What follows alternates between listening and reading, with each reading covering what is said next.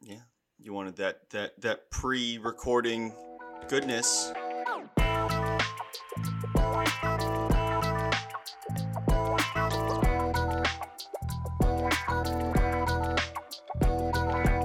Hello, welcome. Thank you for joining us for another episode of the Clever Kids podcast. My name is Tyler. I'm here with my co-hosts Brian Hey guys. and Jeff. Hey, what's up, guys? This is a weekly pop culture podcast where we dive into the topics that interest us. Uh, this week we have a lot to talk about, so I'm actually just going to jump right into it. We had a huge news week. Last week I came out swinging against Disney for not uh, not having a lot of content on Disney Plus, and it's almost as if Disney listened to that episode And they was like, heard "Oh, you.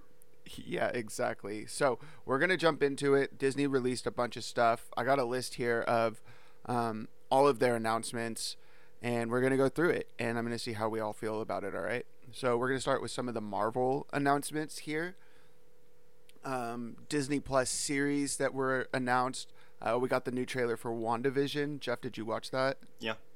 Brian, did you watch it? I did not.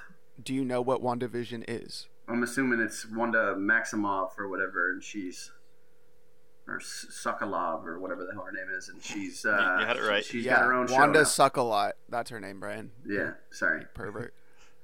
what? I didn't say I Um, was Jeff- into it. Jeff, do you want to give him a quick rundown? Sure. Uh, so in uh, Infinity Wars, uh, Vision dies in front of her, and she doesn't really uh, process that information. In in Avengers Endgame, so uh, this show is her psyche breaking as she uh, creates alternate realities where she and Vision are still together. Uh, her rea- her powers in the comic are uh, al- reality altering magical powers, and so it's just going to be this kind of crazy hodgepodge of episodes that is going through the decades of television. So it starts in like the 50s, the next like 60s, 70s, 80s, 90s, and it, each episode is going to be modeled after one of those kind of time periods, and it's going to be like a sitcom.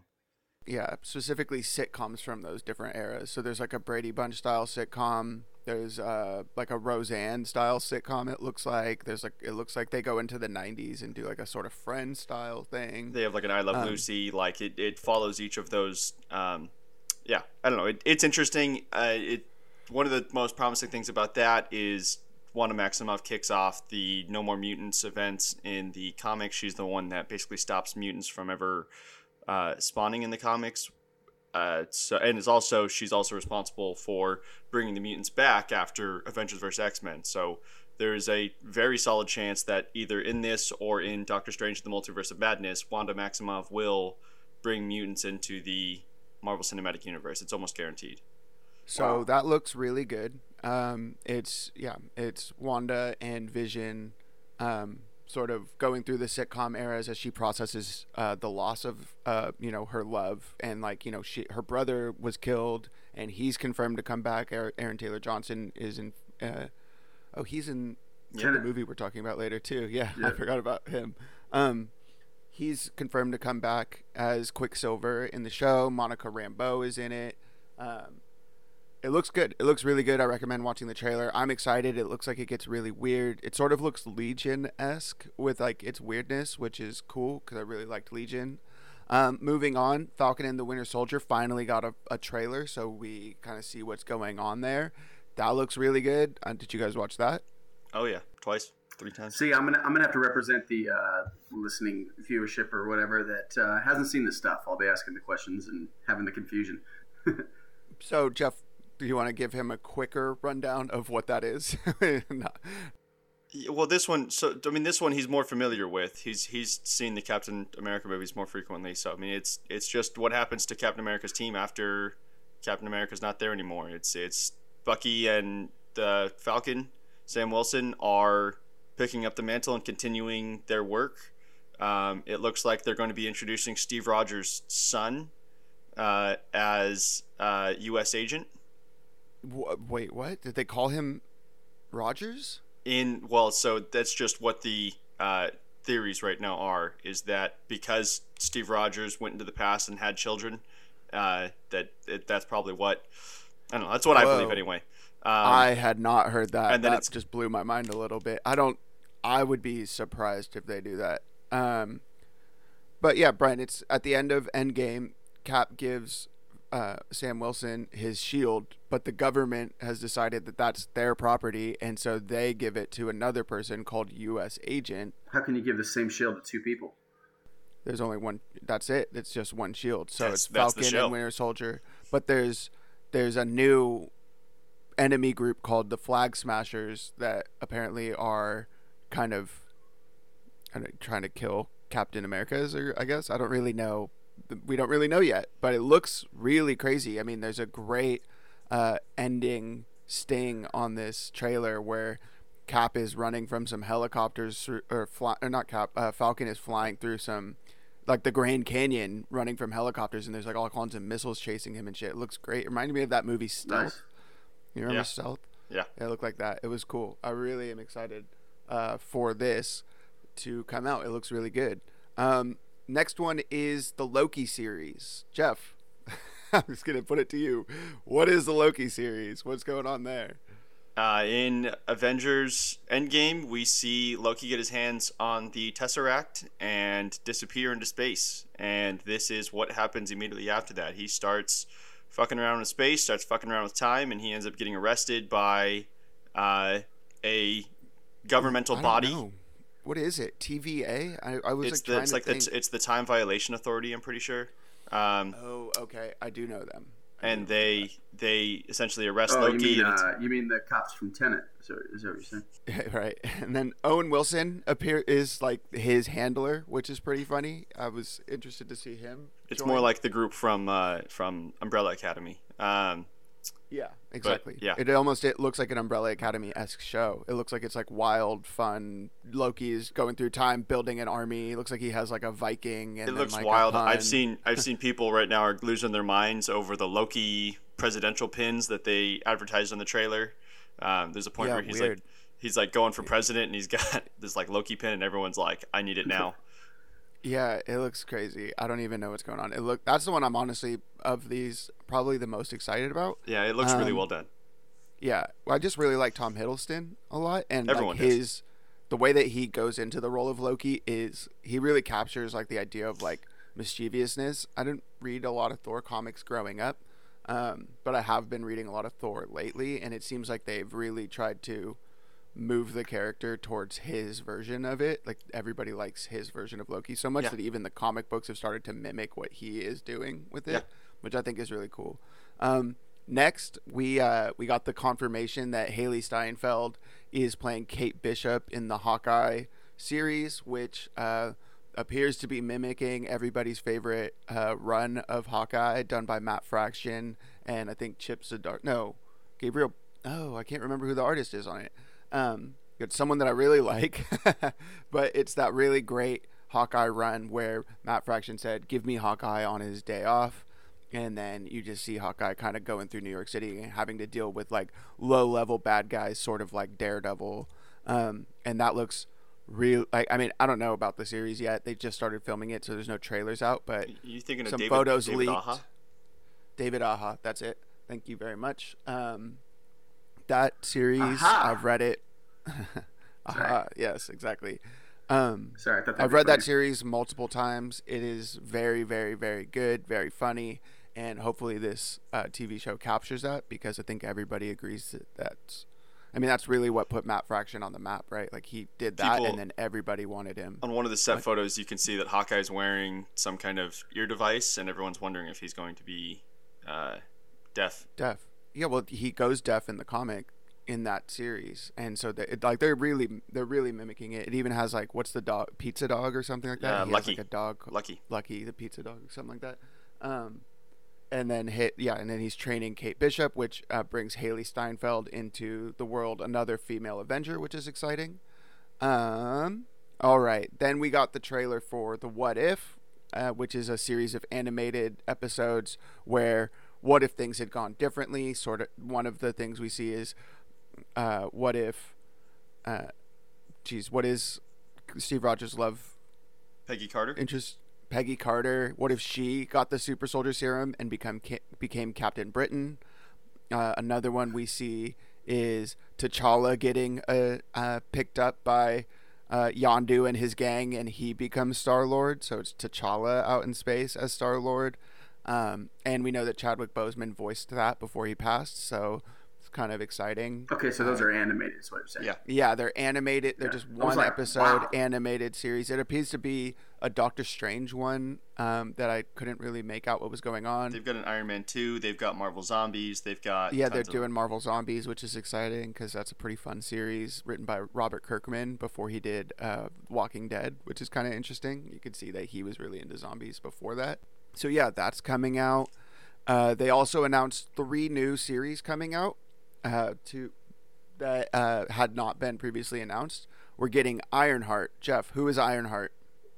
Uh, Ironheart is a woman who uh, co ops a suit of Iron Man armor to pick up the mantle of Iron Man. Her name is Iron uh, Riri Williams, assumes the mantle of Ironheart. Uh, Tony Stark is her AI companion. Um, in the comics, it, it I, I'm not super familiar with the character. I've So Tony Stark different- dies after after the secret. Extremis, or I can't I can't remember. So no, it's Yeah. the most recent. What's the one where Steve Rogers goes crazy? Um, Oh. or goes Hydra. yeah, So Steve, so Tony dies, and then the person who's inhabiting the Iron Man armor is an AI of Tony Stark controlling the Iron Man armor. Riri Williams co-ops that and becomes Iron Man and takes Tony Stark on as her sidekick. Basically, he becomes the Jarvis, and then Tony Stark comes back to life, and she becomes Iron Heart after that. And um, so she's getting her own series. Uh, then right after that, Don Cheadle is doing a a series which is going to be called Armor Wars, which appears to be who's going to take on the suit of armor now that Tony Stark, like who becomes the new Iron Man. Basically, it's the battle for the cowl after Batman's death, right? It's that. it's what if Iron Man's suit of armor got into the wrong hands, and how many people Right. would try and step up to fill the mantle um, if that happened. Right.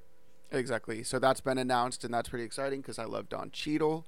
Um, and then Secret Invasion was also announced. Jeff, what is Secret Invasion from the comics? Do you remember? Yeah, Secret Invasion is this massive world uh, combining event where an alien race that has the ability to change shape is revealed to have taken over uh, a large part of society. That they've replaced a lot of uh, humans and mu- and superhumans, uh, and the Avengers now can no longer trust anyone because they don't know if the person they're talking to is actually Tony Stark or Tony Stark who was replaced by an alien five years ago. Um, and it's this big thing about you know trust and it's this this i don't know epic storyline from like a decade ago um, Yeah. So it's pretty interesting. Uh, you find out that a lot of the characters that we've been following for years are have been sc- sleeper agent Skrulls the whole time. They didn't even know it until they they got awoken.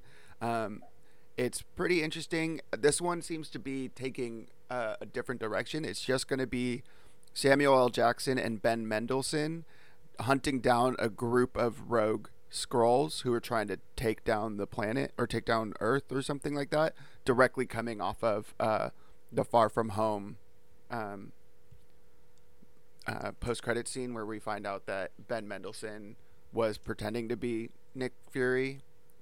I don't know. Interesting. Um, no release date announced on that one. We just know that it's coming. They confirmed that Moon Knight is in development, but did not confirm that Oscar Isaac had signed on to do it, which makes you think that that just means that con- uh, contracts haven't been signed. Um, she Hulk got confirmed with Tatiana Maslany playing uh, Jennifer Saunders. Is that the character's name? uh, i don't remember her I can't name. remember. Anyway, she becomes She Hulk. Um, and then they also released a sizzle reel for Miss Marvel, who is a Pakistani um, character. I haven't read a lot about it, but I know that she's become really popular in the Marvel Cinematic Universe. And finally, they announced that um, Miss Marvel, Kamala Khan, will be appearing in Captain Marvel 2. And there's a Guardians of the Galaxy holiday special coming out on Disney Plus at, at the end of next year, um, right before Guardians of the Galaxy 3 comes out in January of the next year, I think. directed by james gunn Yes, right. So, how do we feel about all of those announcement announcements just from Marvel coming to Disney Plus? Brian, are there any of those that sound extremely exciting to you or that you're particularly interested in? I mean, it's hard to digest it all right now. I think I'm just going to have to enjoy them as they come out. But um, my thought went to can you imagine being one of these actors that signed on in the early days and then now it's just like you got to just dive into this, like the comic book universe and figure out where your character goes and all the different storylines because any one of them has the possibility to get produced on screen, you know, with this new project. So it's pretty cool. It, I mean, so, like I'm picturing Samuel. Jackson. I'm sure that he was like, yeah, I'll just be Nick Fury for a movie or two, and then all of a sudden they're like, hey, you're gonna do this little series, and then you're probably gonna show up. Like I imagine he's gonna pop up in a bunch of stuff. So. I mean, he has been right. He just keeps showing up in different things. That's got to be nice for like you know. I I don't know. I, I feel like actors, you know, like getting to reprise a role is a dream come true in a lot of ways. But then on the other side, it can feel like a trap a little bit, or like a tight typecast or suffocating. Yeah. yeah. But like I, I don't know. I wonder how these guys are feeling about like their characters getting ran with so far that. I mean, I think that's why Chris Evans left left Cap or kept talking about wanting to leave Captain America. I think he was just like, "Damn, I signed on to this, and now it's all I do. Like, I don't have time to do anything else. I don't have time to like try to flex any other acting muscles. I'm just Captain America all the time." I mean, I I, I don't know. I guess when you're a creative like that, you want to you know branch out and try different things, right. but I got to be honest. If like I have to go to work as a banker every day, like I don't get to yeah, just be like, I want to do something America. different now. Yeah. yeah. I have to go be the coolest freaking superhero, you oh, know, oh, and get paid time. millions of dollars. God, this sucks. Like I don't get to branch out. Like yeah, yeah give me a break. Is, I know we don't have a lot of time for tangents in this episode, but I did read something saying that Paul Walker was actually in the running for the role of Superman Returns that went to Brandon Routh what? back in and that he turned it down because he didn't want to be typecasted because there's like a curse that follows Superman actors. I can't um, even imagine Paul Walker in that role. Yeah, yeah, that would have been terrible. That would have been worse than that movie actually is. um, yeah. All right, jumping into some Marvel movies. Ke- uh, Kevin Feige um, confirmed that they are not recasting Black Panther. Uh, they're going to move the mantle of Black Panther onto one of the existing characters or onto a completely new character. They will not be playing T- King T'Challa is dead in the in the Marvel universe. Um, Ant Man and the Wasp got their sequel confirmed. It's going to be called Quantum Mania, and it's going to have um, Jonathan Majors as Kang the Conqueror. We talked about that a little bit um, when Jeffrey and I covered the news a couple weeks back. Kang the Conqueror is a time traveling descendant of Reed Richards from the Fantastic Four, I think. It's played by Jonathan Majors, who is uh, Tick Atticus from um, Lovecraft Country, which I really like him. I think that he's really talented. Yeah, After that talented. show, I'm excited to see what he's going to do next. Yeah, um, he's good. So I think that that's a really good casting. I'm a little bit bothered. I feel like unless they like, hopefully they make King the Conqueror a bigger part of uh like hopefully that's they're using Ant Man to introduce King the Conqueror as the next big villain because he's kind of a big deal in the comics. He keeps coming back. He's kind of a Thanos type figure. There's been a lot of crossover events that surround King the Conqueror, so it'd be sort of crazy if they use him as a one-off villain and then just let him die. I'd be I don't know, bummed out. Not that I like have an affinity for the character, but I just don't want them to waste him. I think he's a great introduction. I think there's a lot of stuff that's going to be revolving around time, unfortunately, and uh, I think he, I, I mean the fact he fights the Inhumans, he fights the Fantastic Four, he fights the Avengers, he fights all of these major superhero teams, and all of those things are people that I think he will continuously show up in. Right. I, ho- I hope so. I, I hope so because I think this actor is really talented, and I'd hate for them to, uh, you know, pull a Kaecilius on us and take Mads Mikkelsen and waste him on a minor villain that barely gets any play in a movie, you know? Um, they also confirmed uh, that Doctor Strange in the Multiverse of Madness will be a tie-in to WandaVision. Like WandaVision is going to go straight into the Multiverse of Madness, which makes me think that Wanda unlocks the multiverse and then Doctor Strange has to deal with it. And then Spider-Man, the third Spider-Man movie is going to come right off of that, and Doctor Strange is going to be in that movie as well. And it's clearly a multiverse movie. We know that uh, they're trying to get Tobey. They're in talks and contract negotiations right now to get Tobey Maguire and Andrew Garfield back. Alfred Molina is coming back as Doctor Octopus. That's confirmed. Jamie Foxx is coming back as Electro. What? This is for the Spider-Man film, not the Doctor Strange film. No, no, no, no. But we know that that um, well, I, right. The third Spider-Man movie is a um, multiverse movie. Correct. Where I mean, they're basically doing live-action Spider-Verse, Spider-Verse. right? Which is cool. It's interesting. Um, and then we got the confirmation coming off of that that director Jonathan Watts of the Spider-Man trilogy, newest Spider-Man trilogy, will be helming a Marvel Fantastic Four movie. Does anyone care about that one? I, I do. I mean, uh, it'll be interesting. I think that I just I don't know. I don't know how you do a Fantastic Four movie in live action, um, because I think the best Fantastic Four movie to this day, and I'm not the first person to say this, is, um, what's it called? Incredibles. The Incredibles is the best Fantastic Four movie. You know, I know it's not the Fantastic Four, but all the basically all the same power sets are in it, and it's the best way to make those characters work together i mean i just do a live action one of those and call it fantastic four i guess. That's that's your answer. I, I, I Um, completely disagree. okay. We can talk about that another time. Um, we don't have time to argue about this. Let them fight. yeah. Um all right. Now comes the disney plus star wars announcements.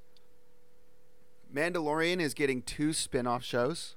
Ahsoka tano is getting her own show called ahsoka and a new one called rangers of the new republic um, they're going to be all set in the same time period, and they are planning to have multiple crossovers between the three shows, meaning that Din Djarin will show up in the Rangers of the New Republic, or her and he and Ahsoka will team up at different times, or whatever. They're going to be moving in and out of each other's shows, sort of the way that the CW does with their crossover events and all the DC shows. Um, how do you guys feel about that? Do you think that this is a time period that we want to see explored that deeply? Like, I'm kind of liking the Mandalorian being its kind of own thing, just exploring random shit. I almost feel like doing this is going to lessen the show because it's so much more continuity for me to pay attention to. Right, you know? oversaturation for sure is a concern. Um, Right. I mean, I'm, I'm up for it all. I think the only one I'm not really excited for is the Obi Wan TV show. Um, well, that's the next topic, so we can just jump right into it. Jeff, what's happening with that? Tell us. Uh, we're having characters reprise their role, actors reprise their role. We've got Ewan McGregor coming back for Obi Wan. We've got Hayden Christensen coming back for Darth Vader, Yes. and maybe, just maybe, we'll have uh, uh, Ray, Ray Lars. Park. no the the actor that plays um, Oh, uh, yeah, Owen. yeah. His name Owen escapes me. Lars. Yeah, me too. For some reason, that Australian Joel Edgerton. Joel Edgerton. Um, that's right. Yeah, he. Yeah, he comes back as Owen Lars. I still can't believe that he showed up in that role. But I guess he was nobody at the time. This is an early career Yeah, role. I mean they they filmed that trilogy in Australia, so there's a lot of Australian actors. Like Rose Byrne is in is in one of those. You guys know Rose Byrne, right? The No. pretty British woman who's in Bridesmaids and uh, Spy, oh, and so uh, she's in Troy. yeah. Brian, uh, what is she? Oh, she's playing? Perseus. yeah, yeah, Oh wow. her. Yeah, she's in. She plays uh, one of Princess Amidala's like replacements or something like that, like I the next queen in line. I can see it. which is funny because she's Australian also. You know who else is in that in that first one? Keira Knightley has a really small role as uh she's the she's the decoy for Princess Amidala. Yeah. Isn't that funny? Yeah, I like re- rewatched him last year and was like, wow, I didn't know that there were so many like famous people. Star-studded decoys for Yeah, Natalie Portman. Um, you know who else is in that? Liam Neeson. yeah. wow, yeah, you're right. Very small cameo. It has to be. It has to be pointed out every time. I'm sorry. yeah. Um, okay. So I don't. Yeah, I don't know how I feel about that. I'm interested to see what they're doing. Um, they're doing a new animated spin-off called Star Wars: The Bad Batch, which follows a um, group of clones from the Clone Wars animated series uh, after Order 66 as they go off a- and uh, don't kill Jedi. Right? They rebel against their programming. Uh, it's interesting. Not really into the Star Wars animated stuff, um, but people are they announced uh, or confirmed and released a sizzle reel for Andor, the spin-off show to Rogue One. which is apparently supposed to take place before the feats of Rogue One. So we're going to be seeing uh, Cassian Andor patrolling the galaxy as a sort of rebel assassin and spy. Um, kind of interested to see that. I like that character a lot. I like that actor a lot, Diego Luna. Um, I think that it's interesting. Um, but also like because we know that how that character dies, it's just like what is it going to be? You know what I mean? Is it just the same with the Obi Wan series, right? I mean, kind of glanced over it, but it's sort of what is that story? Like we already know that character. What the like? How can you build tension in this? Because we know Obi Wan doesn't die in any of the desert scenes or anything like that, right? We know where he dies. So what is the tension coming from in that show, right? Same thing with Andor. Like, where does the tension come from? We know he doesn't get caught and spend the rest of his life in prison. So how are you going to make me think? Right, and and Right. How like just the entire concept of how do you have a, a successful show that has the correct amount of stakes without drawing the, the uh, attention of the Empire, right? The, the second a Jedi, you think a second a Jedi is running around doing shit, the Empire is going to close in. Let me ask you something. Do they? Does the Empire think that Obi Wan is dead all those years? Why would they think he was dead? No one successfully What- killed him. that's what I'm saying. Is so. What's wrong with him drawing attention as long as he can go back into hiding successfully? Because Like you're talking about how he know has to where- do stuff under the radar that they never notice. But what I'm saying is, all he has to do is disappear again. but that so he just shows up, kills people, and runs away, and the Empire shows up right after him at the end of each episode. They're just like, "Damn, just missed him." Yes, Yeah, stymies their efforts and then disappears again. I mean, are Yeah. we expecting a face-off between Obi Wan and Darth Vader? Because I thought the, the second time they meet was, uh, Well, all they say it's been a long time. I always get confused by this. I mean, it's obviously George Lucas didn't know what he was doing. Like, he didn't have like a huge overarching plan. But when Obi Wan and Darth Vader meet on uh, the Death Star in, or not on the Death Star, on the Star Destroyer in uh, A New Hope, they he calls him Darth. He's like, "We meet again, Darth," and it's like they like they, he says it as if it's his first name. You know, what I mean? like it's it's a title. It's like calling him "We meet again, Lord," instead of calling him Lord Kenneth Branagh or something, right? Or Sir Kenneth Branagh. We meet again, Well, I sir. mean, at that it's such a weird way to, to address somebody. at that Right. time, Darth Vader wasn't a title. Darth Vader was the character's name. Exactly. And then they d- expand it to Darth Sidious, and then it becomes, you know, Right, and then it became a title. Right. They But- also they also have but- Luke and Leia make out in the second movie, yeah, that's and then Aggressive. decided they're siblings. so, I, Did they not have a plan for them to be siblings when that happened? I'm so no, confused they by that. definitely did no, not. no fucking way. They were like, oh, they could be a love interest. And then George Lucas was like, you know what? See, and that yeah, that Darth thing is a, a continuity thing that I think you could just chalk up to a, a franchise that's been made over 50 years or whatever. Oh, so. correct. Yeah, of course. But, But, I Jeff, think why that don't you dive into your plot hole that you brought up the other day via text that we were all sitting there scratching our heads? I don't want to spend too much time on a tangent again, but um, yeah, I pointed out to my brothers that it doesn't make any sense that if the I the was I forgot about this. if the Republic was trying to hide Darth Vader's children from him, why did they hide him not only in their family home, but give him the same name oh yeah, as as as his Yeah. father? they kept the name and kept him with immediate family. Yeah, what a weird decision. Hey, So hide in funny. plain sight. Hide in- Yeah. you know what probably happened? They're probably gonna have to roll out a scene where Hayden Christensen like, like, like hears about a Skywalker baby living in his family home, and he's like, "Nah, it's too obvious," and then flies away, which is genius. nah, there's Yeah. no way they would do that. It must be a different baby, and then just fly off. yeah, a bit ridiculous. Um, that's very funny. Uh, okay, back to the releases. They announced a new show called The Acolyte, which is being helmed by uh, Leslie Headland, set in the era of the High Republic, which is a new time period that they are exploring in the expanded um, comic books and novels, um, which is before the period where Darth Sidious gets in, back when Yoda was like a young Jedi, right? And um, it's called. I I don't really know much more about it except for that they're gonna go deep into that. Um, a new Disney Plus uh, series called A Droid Story with R2D2 and C3PO. Sounds stupid. And a Lando uh, miniseries got announced. with I Donald don't. Glover. I. I don't know. They haven't announced who is it. Yeah, is it Billy Dee? Is it Donald Glover? Is it going to be both of them and different like different eras cutting back and forth? I don't really know. That would be sick if they did that. Had both of them. I'd be stoked on that. If they get Donald Glover to come back, I'm fully on board for this. Like I would way rather see Lando's story than Han Solo's story. I think that that's way more interesting to me.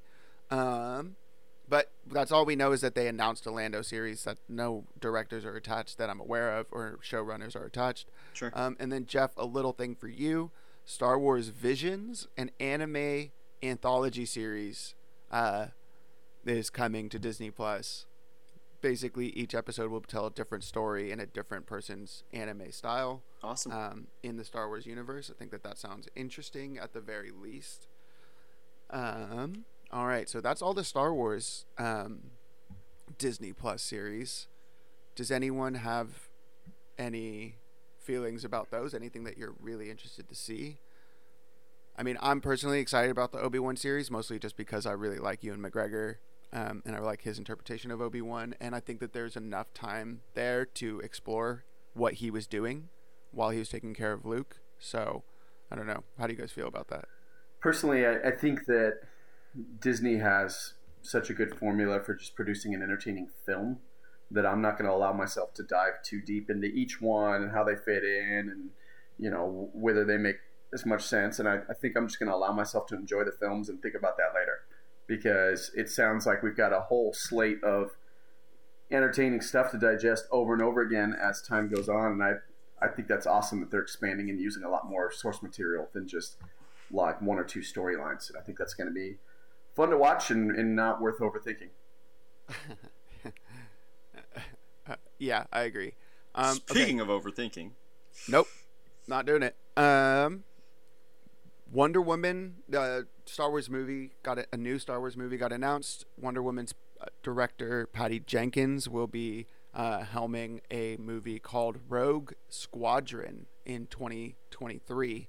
Um, Rogue Squadron is based on a series of comics and books and video games that kind of follow um, one of the X-wing squadrons. I don't really. I don't know. I don't know why you would go with a movie called Rogue One and then do a movie called Rogue Squadron. I don't know why you want to confuse everybody. Unless Rogue Squadron is a sequel to Rogue One, that'd be sick. But I don't know how you do that because all the characters in Rogue One died. So I don't know what they're doing. well, it's that. especially annoying given given how they how Rogue One got its name canonically in the movie, where they're like, "What is your designation?" and he's like, "Rogue One," and I was just like, "This is d- dumb as shit." It's that thing where this. like you you ask what your name is and then the guy looks around the room and is Exactly. like, "My name is hand sanitizer lotion." I mean, you know. Um, okay. Um, Taika Waititi. They confirmed that Taika Waititi is working on a Star Wars movie. We had already kind of known that that was happening, but they confirmed it.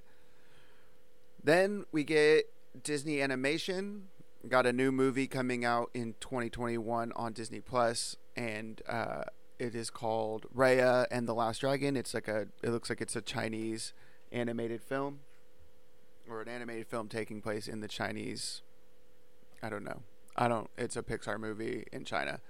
I don't know anything else about it. They announced a bit a Baymax Disney Plus series. Baymax is the robot character from Big Hero 6, so we're getting a follow up on that. They're doing a show called Zootopia Plus, which is a new series based on Zootopia. They are um, a sequel to The Princess and the Frog, which is, I think, the lowest earning Disney movie of all time. They're getting that on um, Disney Plus. I don't know. I don't, I don't know anything I would be surprised that. if Disney earned less than like Black Cauldron. I mean, if, if Princess and the Frog earned less than Black Cauldron. I think Black Cauldron is That's is- true. is Black Cauldron's- flop. pretty dumb. Yeah, maybe. Um, Encanto, a new uh, movie set within, uh, set in Colombia, written by written by Lin Manuel Miranda, the writer of Hamilton, has been announced, which is kind of exciting. Um, and a new one called Iwaju, which is a long form series where they're partnering up with an African entertainment company to produce like an international piece, which I think is really interesting. Um, but I don't know if I care about any of that, to be honest. I, that all sounds like stuff that is not made for me, that made for children, and I don't have any, so I won't be watching any of it. Any of you guys care about any of that? I think I'm Not probably more into the Pixar stuff than you guys, and I don't even care. So, anyone? No one? All right. Pixar. Um, they also announced a few other things. Um, Luca, an Italian movie, uh, Turning Red, about a 13 year old girl going through puberty uh, that transforms into a gi- giant red panda when she gets excited. That got announced. I don't know how I feel about that announcement. Um, but here's the big one that I think I do really want to talk to you guys about because I'm kind of annoyed by it. Uh, it's, I mean, you probably have heard, but they are releasing a movie called Lightyear that is about, it's a prequel spin off to Toy Story following the man that the Buzz Lightyear toy is made is named after. So it's the actual Buzz Lightyear human and it's voiced by Chris Evans. So they're saying that there's an actual human astronaut in that universe that they created a toy after later. Yes. And they're making a movie about that person. An animated movie voiced by Chris Evans.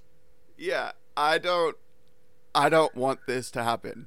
I So- want them to not do what they I But he really want them to stop. He fights aliens and stuff, and he like ex- yeah, like I don't I he don't goes like I, I, don't get too deep into it, but it's implied that he fights aliens and stuff. So now we're gonna go into the Toy Story universe and just like I don't know, like address this new concept of them having deep space exploration and Brent, they already had an animated TV show about the prequel adventures of Buzz Lightyear. That there is a cartoon set within the Toy Story universe that the show is based off of, and now there's a human that the cartoon's based off that the toy's based off.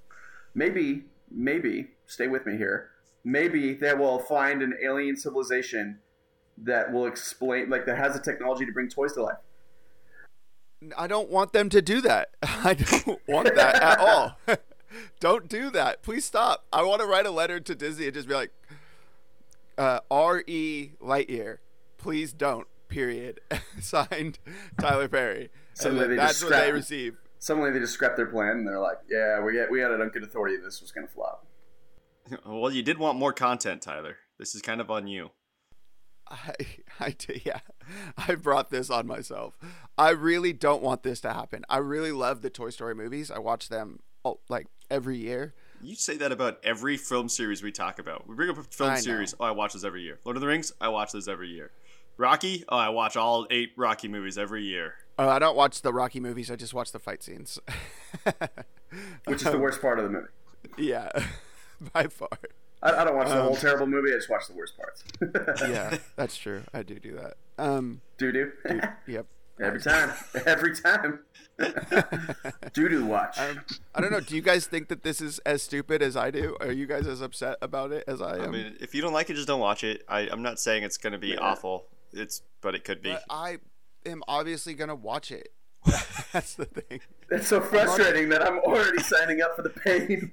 yeah, I, that's the thing. I really need them to not do it so that I can not watch it because I'm definitely going to watch it if it It's one out. of those movies that I think one day I will watch by scrolling through like a Netflix style streaming service and looking for something to watch, and I'll be like, "Oh, there's that movie." a, a Netflix style di- uh, streaming service, sort of like the one that Disney. Whatever, Disney Plus. There you go. has. Yeah. Here's an idea. Last week you were predicting Here's an Disney idea: was Disney should make a Netflix style streaming service. Exactly. yeah. So yeah, like I I see it one day like scrolling through Disney Plus and being like, eh, fuck it, I got two hours to burn. Let's see what let's see how this is. yeah, that's exactly what's gonna happen, and I'm gonna watch it, and then I'm gonna like it, and I'm gonna be like, God damn it, I hate myself for liking yeah, this. my dis my disappointment will come from paying for it. All right, so that's basically everything. Uh, they announced like a, a a series from Noah Hawley, who's the guy who did um, Fargo and Legion, which are both shows that I've enjoyed quite a lot, based on Alien. We just got an announcement that they're doing an Alien TV series. I don't know anything else about it. Uh, it's interesting, although I wish they would just stop. I kind of feel the same way about the Terminator movies and stuff. Like, just stop making stuff in that universe, please. I think we have enough of a mess in there. You guys kind of already fucked up. Please stop. Um, Will Smith and Chris Hemsworth are doing a National Geographic travel series, and um, I don't know. There's a few other things I skipped over that. What a weird combination. Chris Will Smith Hemsworth and Will Smith. Yeah, like I- I'm I'm gonna watch it, but what a weird They're both combination. really charming and handsome, and uh, they seem like them being friends makes the world a slightly better place yeah, for no, some reason. I'm, I'm definitely gonna pull some value out of it. I'll just very much enjoy the interactions, but yeah, it's a weird combination to think about. Yeah, it's it, yeah, when I first read that, I was like, huh, that's the only travel show I've ever been interested in, just based on the premise. Yeah, like who thought that up? Like, you know what? We need a, a travel series, National Geographic, and I'm thinking Will Smith and and someone else was like, Chris Hemsworth, dude, that'd be amazing. Like, Yeah, well, I would. I have to imagine that those two are friends in real life or have met, and were like, "Hey, do you want to travel the world together?" have they ever done a film and get together? Disney to pay for it? I Well, they both were ex. Uh, where they were both Men in Black. Yeah, I'm guessing Will Smith was probably on the set of Men in Black 4 at some point. Maybe. Yeah, I don't. I don't know. Um, It- but It'd I be don't- weird I'll for him to be on that set it. and them not slipping some kind of cameo. Well, it, it Yeah. doesn't make sense with the script. They'd Of course, of course, I didn't watch it. that movie that closely. Maybe they did slip in a cameo that I missed. It's like uh, Scary Movie 3 with the aliens walking in the background. It's just kind of Will Smith. Yeah, it just like he just shows up. All right. How do we feel overall about those Disney announcement announcements? Yay, nay, whatever.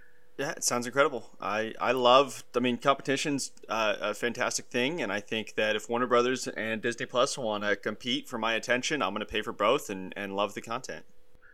Yeah, I think uh, it was a hell of a way for Disney to bounce back. They've been struggling with, with the COVID, with the uh, with the you know the vid. So um, this was a hell of a way for them to address Tyler's uh, outspoken concerns and and show him that uh, the mouse is still relevant and it's got I big did really ears. quickly want to touch on this. Um, it's a deeper concept. What? Sorry. What did you say, Jeff? I I was going to say on, on the on the off chance that this podcast somehow has magical powers, I'm going to complain about the lack of money in my bank account real quick. Yeah, yeah.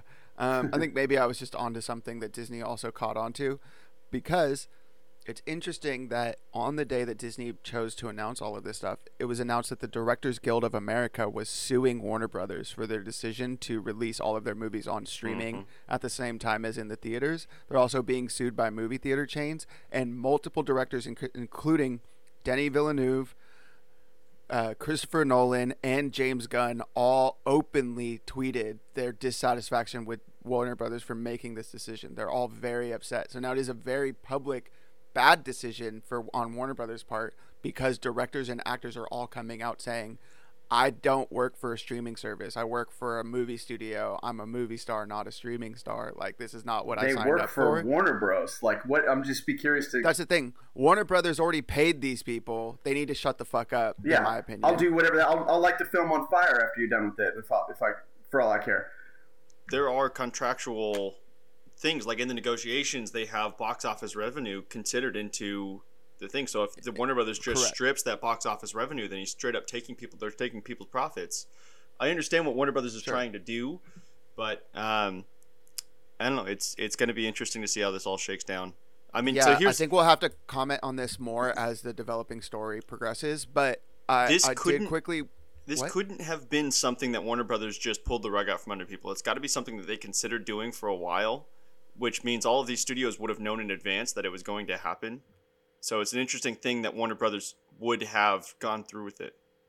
Jeff, the way that it's coming out is they're saying that Warner Brothers told them 30 minutes before they made the announcement. Oh, wow. They reached out and sent emails 30 minutes before they made the announcement, which makes me wonder was Disney waiting for Warner Brothers? Like, did Disney make this announcement because Warner Brothers made theirs, or did Warner Brothers make theirs because they knew Yeah. Disney was going to do this? Picture picture the Disney like like head offices. All of a sudden, the Warner Bros. news drops, and they're like, "Shit!"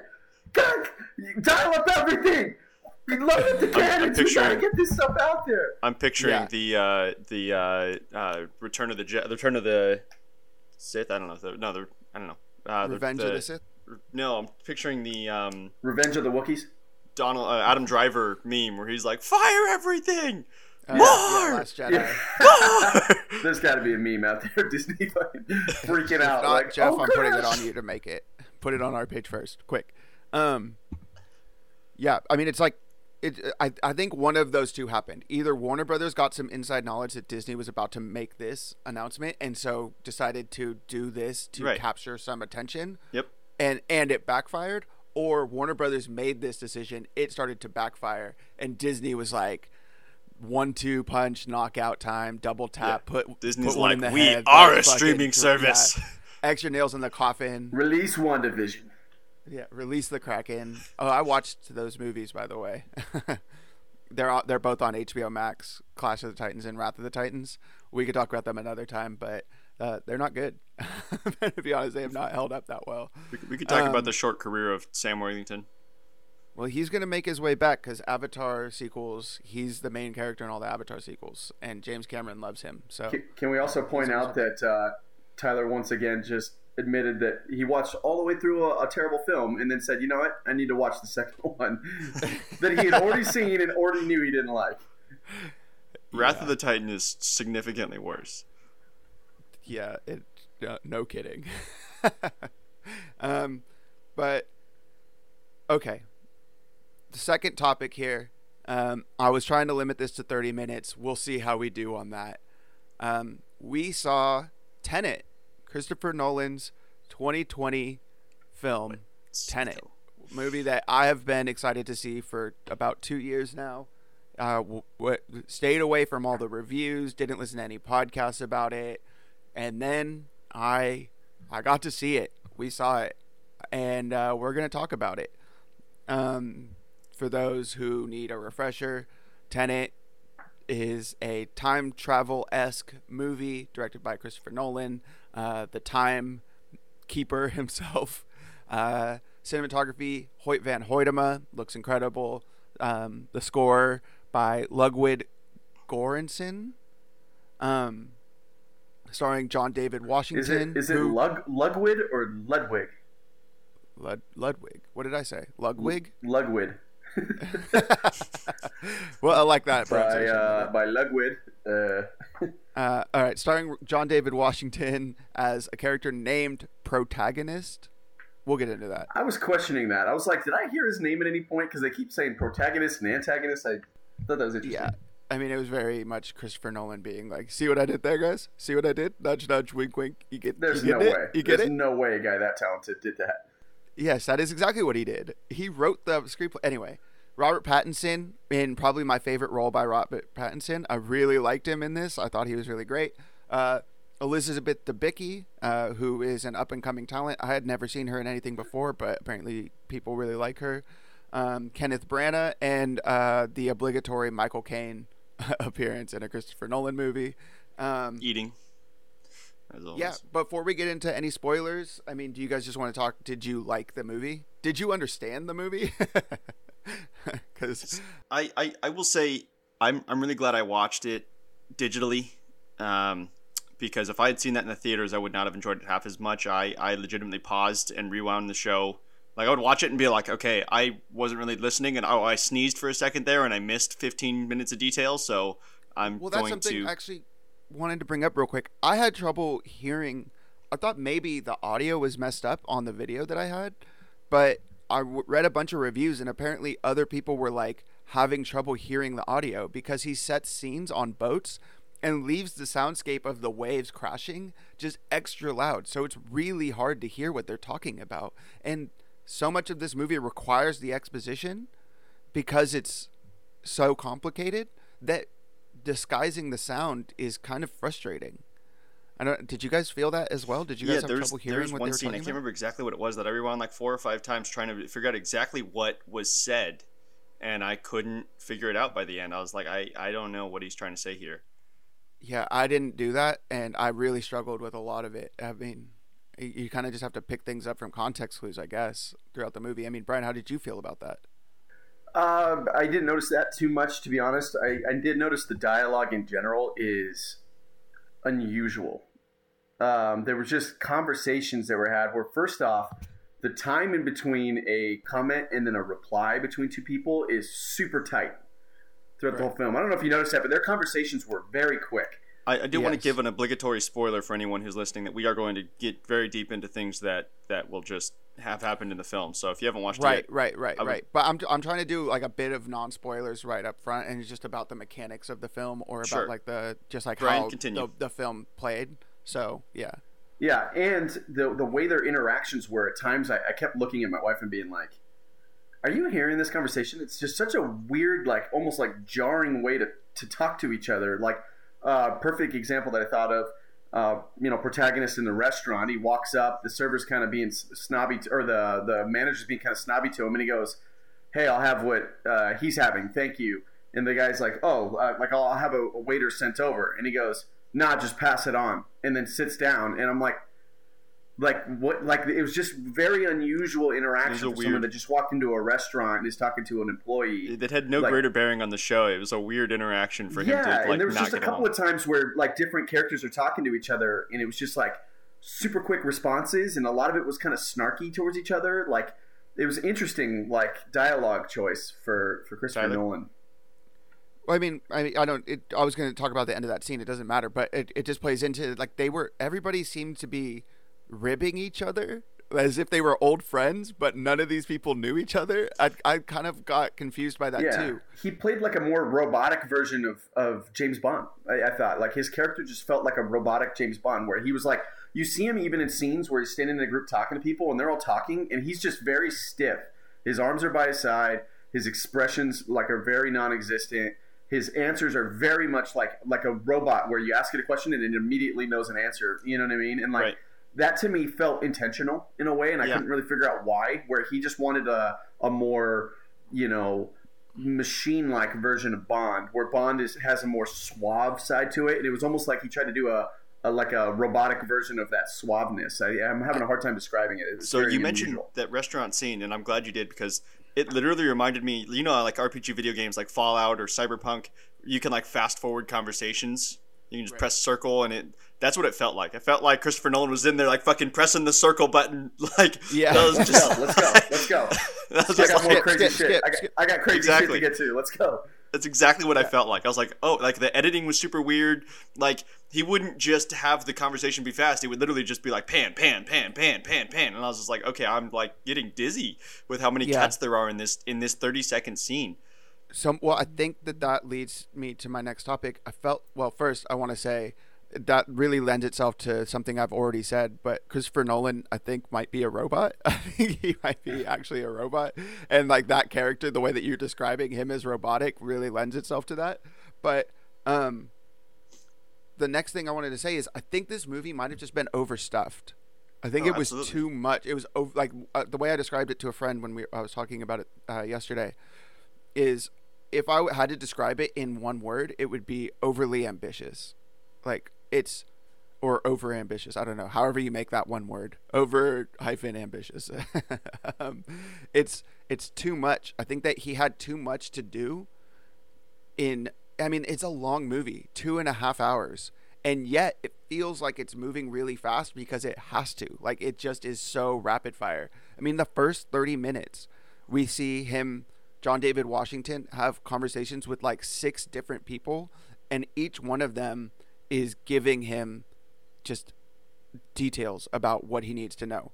Like he goes Sure. from So before we get into the, the actual show, I, I wanted to give my general thoughts. If you're, I didn't want to get too far into the spoilers. no, go ahead. Uh, so yeah, I, I felt like uh, the movie moves like a million miles an hour. Um, Yeah, which makes the two and a half hours not feel so uh, so heavy. Sure, but it also is if you're trying to sit it down in one sitting, like, and you don't get to like, there was a point where a character was explaining like commerce and and uh, manipulating uh, tax through importing, and I was like, what does this have to do with this film? And if, if you, I had to pause it and rewind and be like, okay, I missed this important sentence, and because I, you know, sneezed and suddenly I didn't know what the fuck was going on for the next half hour. Um, but I, I felt like ultimately my impression of the show, I felt like Christopher Nolan wanted to make like a 10 episode HBO show and was denied. And so he made a two hour movie instead and didn't cut any of the information. Like, I feel like Christopher Nolan wanted, should have written a book and not made this a movie. Exactly. I think that this this story would have made so such a good book. Uh, like the whole time, I was just like, man, I really wish I was just reading this right now because I would be able to understand what was happening a little bit better. Seeing Right. it on film, um, I, I don't know. I, uh, real quick before we jump into spoilers, how did you guys feel about the the reverse effect? Um, did it? It. how did that work out for you guys? Was it visually stunning? Did it blow your mind the way that I think Christopher Nolan was hoping it would, or was it kind of just uh, sort of interesting at first, and then after a while, like had diminishing returns? How did you guys feel about it? Yeah, I mean, I, I thought some of the shots were kind of lazy. Like there was a point where like showed a bird flying in reverse, and I was like, okay, I could do that with our camera. I could just film a bird and film it in reverse. Like there was nothing cool there. But then in the same shot, then the next you know second, there's a pile of dust being blown by the wind, and it's the dust being blown backward. And I was like, all right, cool. Like that's some cool stuff. And a character walking through the dust as it's being blown backwards. Like, um, I like the part where he first come. Well, he he's walking in the reverse, and he walks through a puddle, and the puddle splash reverses as he steps in it. That's That pretty was cool. we'll have to. I'll have to Yeah. talk about that when we get more. yeah, into the but it just part, I just but- the, so there were interesting. Um, I forgot what I was gonna say. Should we just jump right into spoilers? yeah. Let's jump into the spoilers. Okay, I'm gonna go. All right, guys. Spoilers, spoilers, spoilers. Let's talk about this movie. Does anyone have? Uh, let's just do a quick spoiler uh, recap of the movie. Brian, do you want to quickly outline the like the plot of the movie?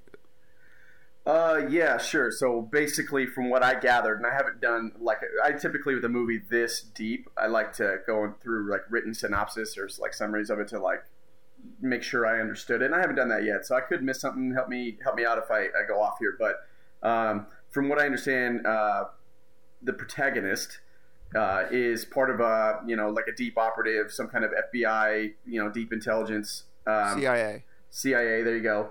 Um, and he proves himself on an early mission.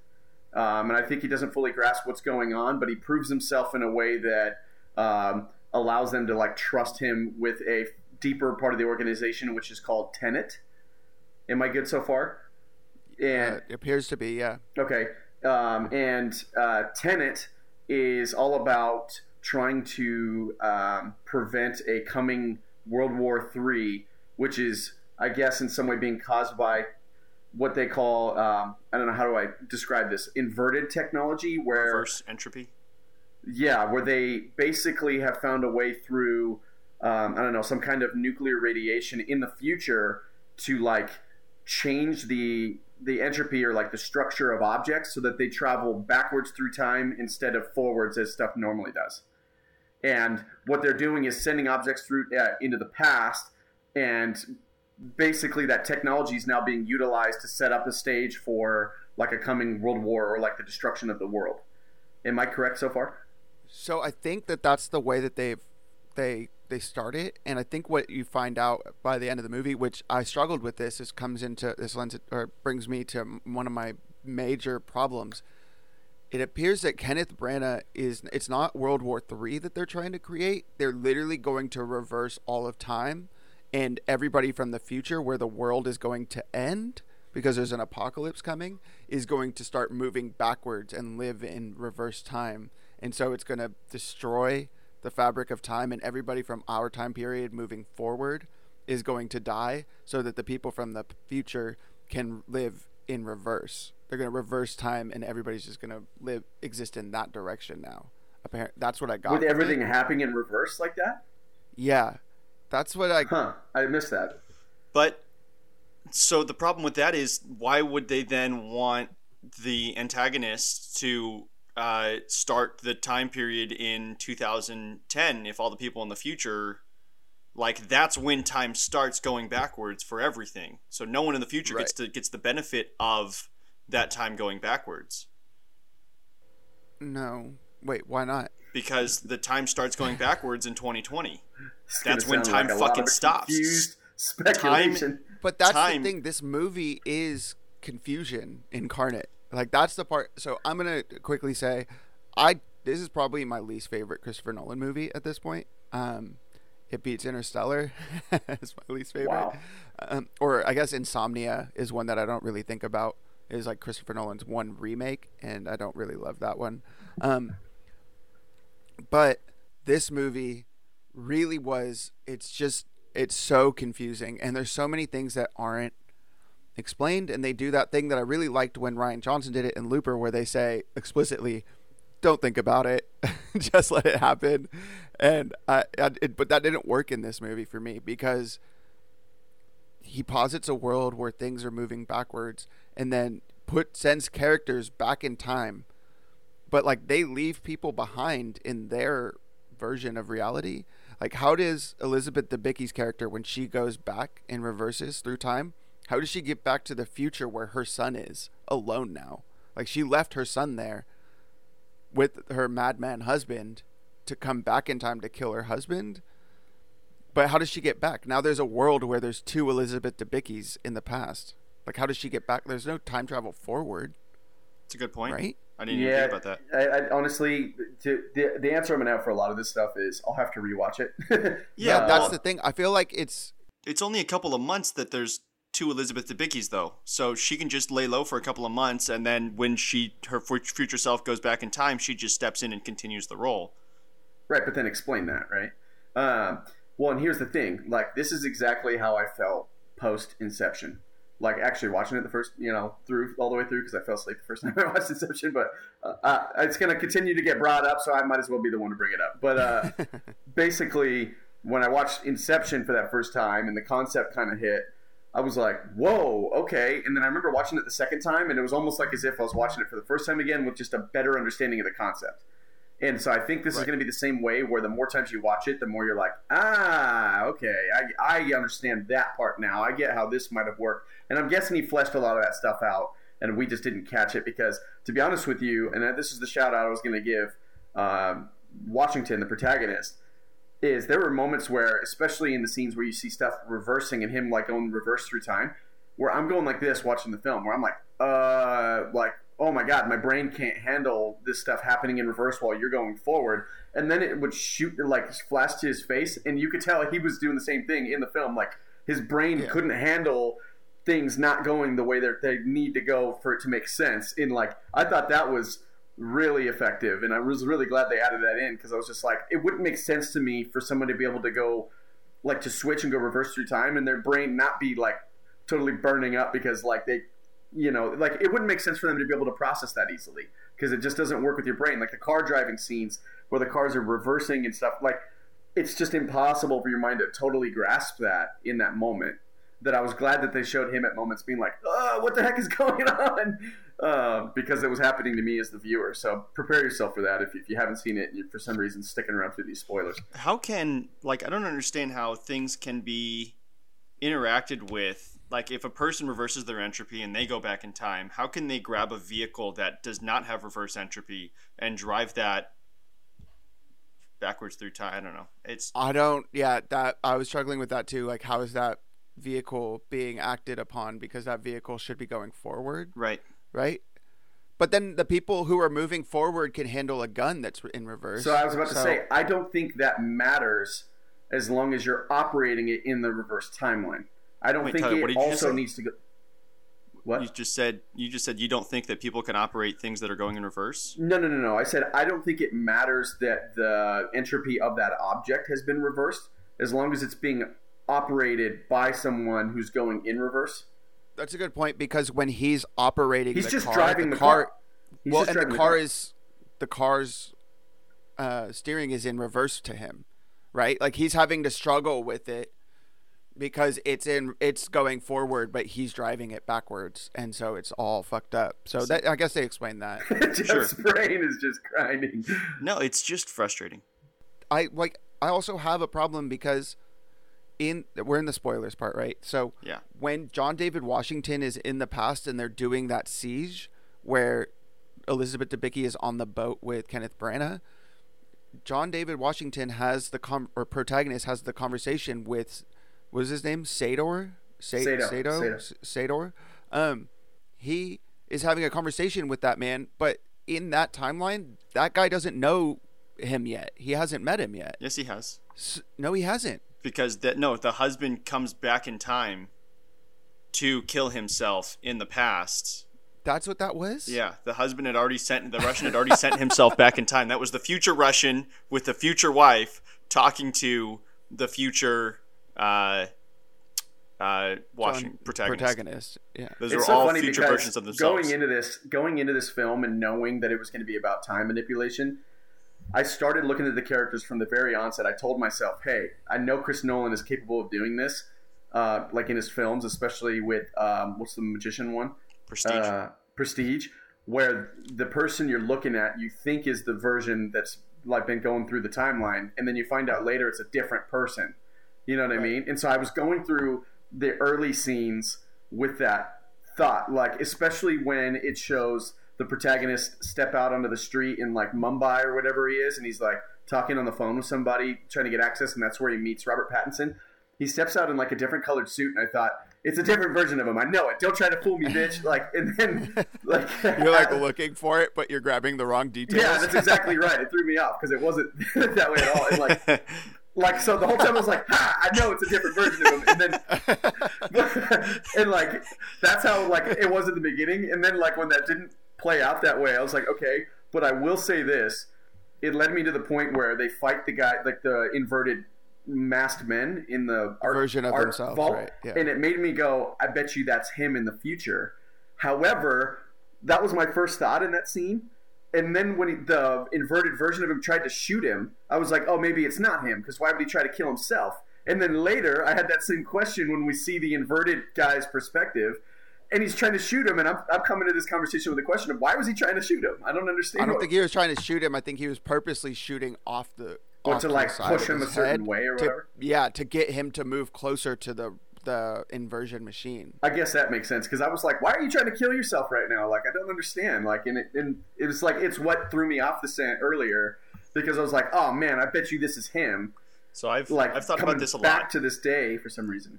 and and the movie does have the, the biggest plot hole that I've found is the movie works off of a predestination view of time travel that what will happen has happened so you're watching this person do the things that you will do you don't actually have any ability to change what will happen Yeah, that's what John David. I mean, that's what protagonist keeps saying, right? he Because- keeps asking, like, if you know, can you do it different? right because like if you watch someone throw a punch and then you know when you go back in time to dodge that punch but you didn't dodge the punch the first time it was thrown then you wouldn't like if you dodge it the second time then you would have watched yourself dodge the punch like it doesn't work that way because you, like the thing would have happened in order for you to know it's coming you would have to have seen it already it just doesn't work that way um, but they then break their own rules when uh, he first realizes like when they're trying to steal the 242 or 241 whatever it's called Plutonium. um, the the what they thought was plutonium. He's like, one of you fucking talked, and he's about to kill Robert Pattinson.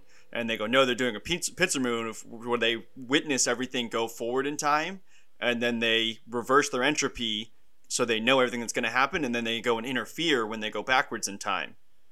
But they would have seen themselves interfering, like it just doesn't work. That they wouldn't have known what to do because they would have already seen themselves interfering and then they would have interfered because they would have seen themselves it just it doesn't work that way the whole concept of the predestination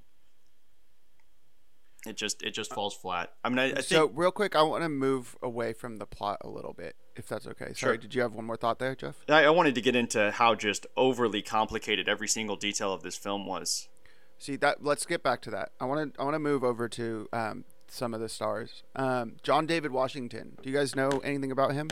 nope no, Denzel Washington's son. oh Did you really know that? I could totally see that now that you say that. and his voice. The whole time I was just like, this guy is definitely Denzel's son. He looked like, the um, way that he talks is so Denzel Washington. It's it's hilarious to me. Did you know that he played in the NFL, Brian, for the St. Louis Rams? I did not know that. Yep. Um, in 2006, apparently. Um, he's five eight. Elizabeth Debicki, Debicki is six two. I thought that that was cool that they just let them let him be way shorter than her.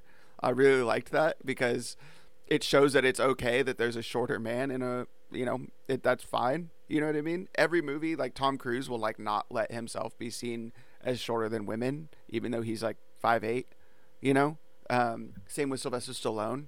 He'd always wear like boots with big old platforms on them in movies so that when he's walking next to women he looks like way bigger than them even though he's kind of a shorter dude um, so i thought it was really cool and shows a lot of confidence in john david washington um, i thought it was interesting that they dressed him in like really really really nice polo shirts at all times any suit that he's wearing he's always wearing a polo shirt instead of like a dress shirt i thought that was interesting um, I thought he was really good. You were talking about him being sort of robotic. Uh, I think that that was a, a choice that he made um, because his character is like very military, right? Like he's trying, he's emulating like what somebody who's in the military um, would act like. So I thought that that was interesting, and I thought he was really good. I liked him a lot. I also really liked his physicality in his role. Um, I'm sure these fight scenes are really difficult to film, especially with one character moving backwards and the other one moving forwards. That must have been so difficult. Oh, I can only imagine. This shit was blowing my mind. Yeah, it, I mean, it, I didn't love that fight scene because it was a lot of like the two of them like missing a lot because they, I didn't, I didn't, I didn't really get it. I don't, I don't know. It didn't really work for me. But that fight scene where he's in the kitchen at that restaurant with Elizabeth Debicki and he takes out those like four Russian mob dudes. I thought great. that was incredible. I was like, "Oh, Nolan finally figured out how to direct a fight scene because this is amazing. This looks so good." And then they didn't do another straightforward fight I mean. Batman Begins movie. has some epic has an epic uh, Batman fight scene before he ever becomes Batman. Like that first prison fight scene's fun. Um, in Batman Begins. So I, I think he knows how to fight. He just got he limited himself with a crazy stupid suit. It's really it's a lot of edits in that scene. Um, so, uh, Robert Pattinson. What did you guys think? Have you guys seen a lot of movies with Robert Pattinson in them? Yeah. Either of you? You have Jeff? Which ones? Twilight one, Twilight two. Twilight You've 3. seen all the Twilights. No, uh, I mean I watched um, uh, The King, where he acts against uh, Timothée Chalamet. I watched uh, Devil All the Time, where he acts against Tom Holland. Um, okay, so you've seen more of his recent films. Yes. Right. Okay, so this is the first one that I've seen recently with him in it, besides Good Time, which is another really good movie from him. But this is the first one where I've seen him just kind of be sort of charming. He's sort of charming, yeah. I was thinking the same thing. I was like, I enjoyed his role. I was like, yeah, I was like, oh, this is this is good to see. Like this is cool. This is a cool version of him, and I thought he was really good. I really liked it, and it made me really excited to see him as Batman. I don't I don't know about you guys, but I was like, oh, this is what I needed to see to kind of like lock in him as like a Batman actor, like to see that this kind of versatility because everything else I'd ever seen him in, like The Lighthouse or Good Time, he's way more desperate and kind of like he's got like a chaos energy going um, through him in those ones and so I needed to see that he could do something a little bit more straightforward, and I thought I, mean, I think he pulled I, it off. I really liked him in Remember Me, so I'm excited for him to play a darker role again in the Batman films. Sure, yeah, I think that that'll be good. What about Kenneth Branagh? Did you guys? I don't. No, I've never seen him in anything else. I don't think. Oh, um, yes, you have. He's uh, Brian. Who is he in Harry Potter? He's uh, Lockhart, Gilderoy. Gild, Gilderoy Lockhart in that. Oh shit. Yeah. Um, yeah, very different role. He's Hercule Poirot in. Oh uh, no way! Mur- yeah, in the Murder on the My mind is being blown right now. What else is he in? Keep going. Uh, Hamlet. I don't. He does a lot of Shakespeare. Uh, is your name? Is are you being sarcastic? Or? No, like literally. Oh. I would not have thought that Gilderoy Lockhart was all three of those characters. He's also the director of uh, Artemis Fowl which I right. hated. Well, but he, he directed that. I knew there was going to be a bad one coming. So um, he also directed the first Thor movie. Jeez, that's the one you guys hated, uh, right? Yeah, I don't like that one either. I don't think he's a very good director. the second one's worse. The first one's enjoyable. Yeah, the the second one was uh, directed by one of the directors of the Game of Thrones. He's in uh, he's in Dunkirk. Yeah, he is in Dunkirk.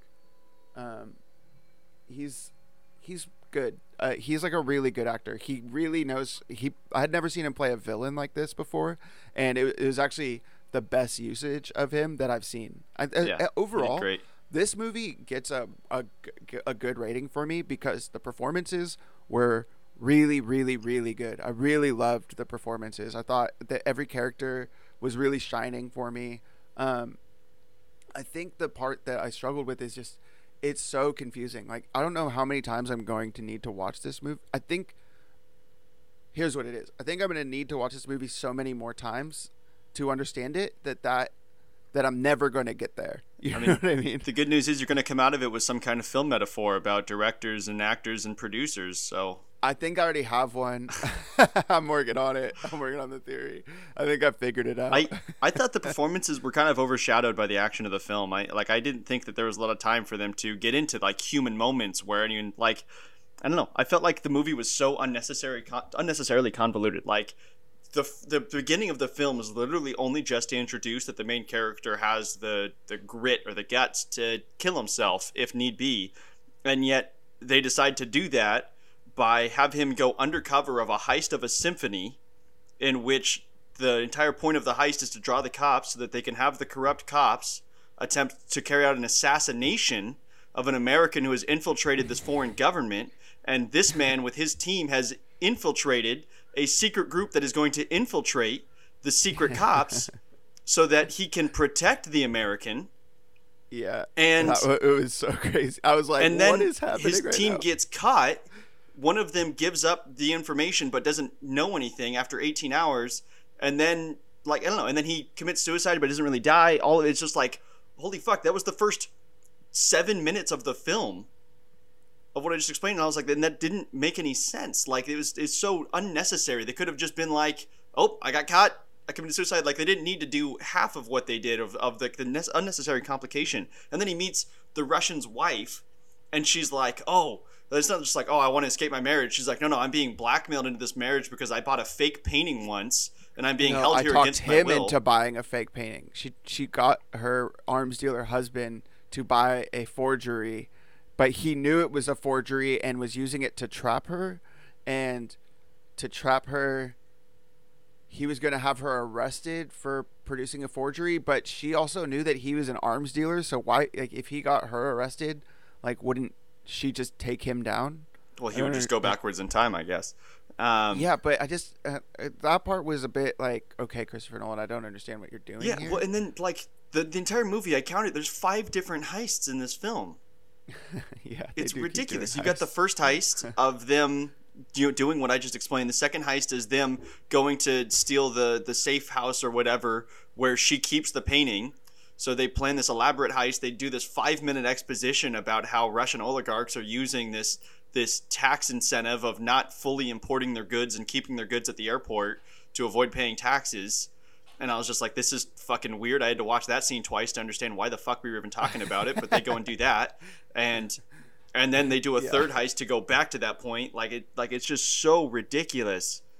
Um, Yeah, well, okay. How about this? When they go in reverse and they go back to the plane crashing situation, I they they go in reverse with the stretcher. Wouldn't everybody around be like, "Why are these people walking backwards with the stretcher? What is happening here? Yeah. like, why isn't anyone stopping and pointing at them? Because that would be fucking weird if you saw that."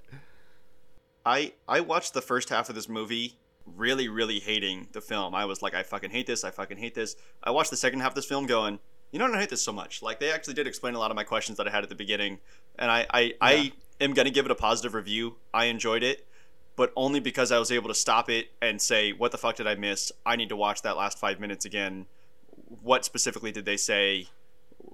I, you know, I don't know. It's gonna, it's gonna take a couple more rewatches before I think it really hits anybody. But you know, going knowing that, I think we can.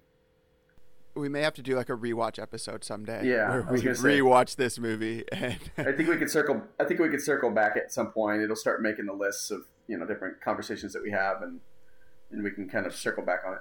Sure, we'll do a list of uh, most confusing movies of all time, and this will be on top of everybody's. Um, His entire entire like movie collection. By the way, I just wanted to correct you real quick. If, if we're coming up on time here, um, you have seen Kenneth Branagh as a, a riveting villain. The 1999 classic Wild Wild West. oh yeah, you're right. He was a Doctor uh, Arliss Loveless. Loveless. yeah, that's, That's so hysterical. funny. I forgot he was in that movie. So- God, that movie is bad. so that guy, that guy just delivers, just delivers. yeah, that movie's insane. I don't even. I can't. Yeah, I don't even know. Yeah, I think we can we can pass it off. I mean, overall, Brian, would you recommend watching this movie? Absolutely, yeah. I think um, I think it's worth watching, and I'm gonna say planning on rewatching because Should we develop watching it once is just not gonna not gonna stick. Everything that you you need to digest, I think it it's hard for me to talk about because I haven't watched it twice yet. But I have a feeling that the second time I watch it, it's gonna make way more sense and, and just hit that much harder. So Should we develop some sort of rating system for this? When we like, should we do like a five stars or a, or should we just do like a thumbs up or thumbs down? Yeah, Just we got we got yes six or no? thumbs. We'll do it out of six thumbs. So you can, you, if, if you're kind of 50-50 on it, you can throw a one up and one down. Okay, so each person gets two thumbs. So it's either two thumbs up, one thumb up, or two thumbs down, one thumb down. And we'll call it the, Okay, the yeah, that six makes thumb sense, scale. There you go. I want to do like a two thirds thumbs. Then you got to kind of do like a like the turtle thing. I want to. in, I want uh, be like a thumb like, a, like this. Yeah, you can go halfway. Yeah, No, no, no. that's No, like a no, no. one point It's five. One thumb or two thumbs or zero thumbs or thumbs down. And those count as negatives. So either thumbs up or thumbs down. Is that what you're saying? Yeah, so you can do. in honor of Christopher Nolan, we're gonna make our rating system impossible to understand. All right. So what, what do you guys got? Show me show me thumbs. No, this makes a Any lot. thumbs down count as a negative, and then I'll add them all up to get a ultimate thumb rating. All right. so Jeff, how many thumbs up are you giving it? I, I, I, I dude, I'm Throw your hands up. Give me no thumbs. worries. Throw One 'em up. It's up or down. Those are your options. No, there's no half thumbs. dude. I, it's like on the border. It was enjoyable. Okay, so one thumb up then. Fucking That's one thumb. doing. I'll give Okay, you one thumb up. it one thumb up. Brian, what are you doing? Yeah, same same. One thumb up. And then Tyler is also doing one thumb up. So three out of six thumbs.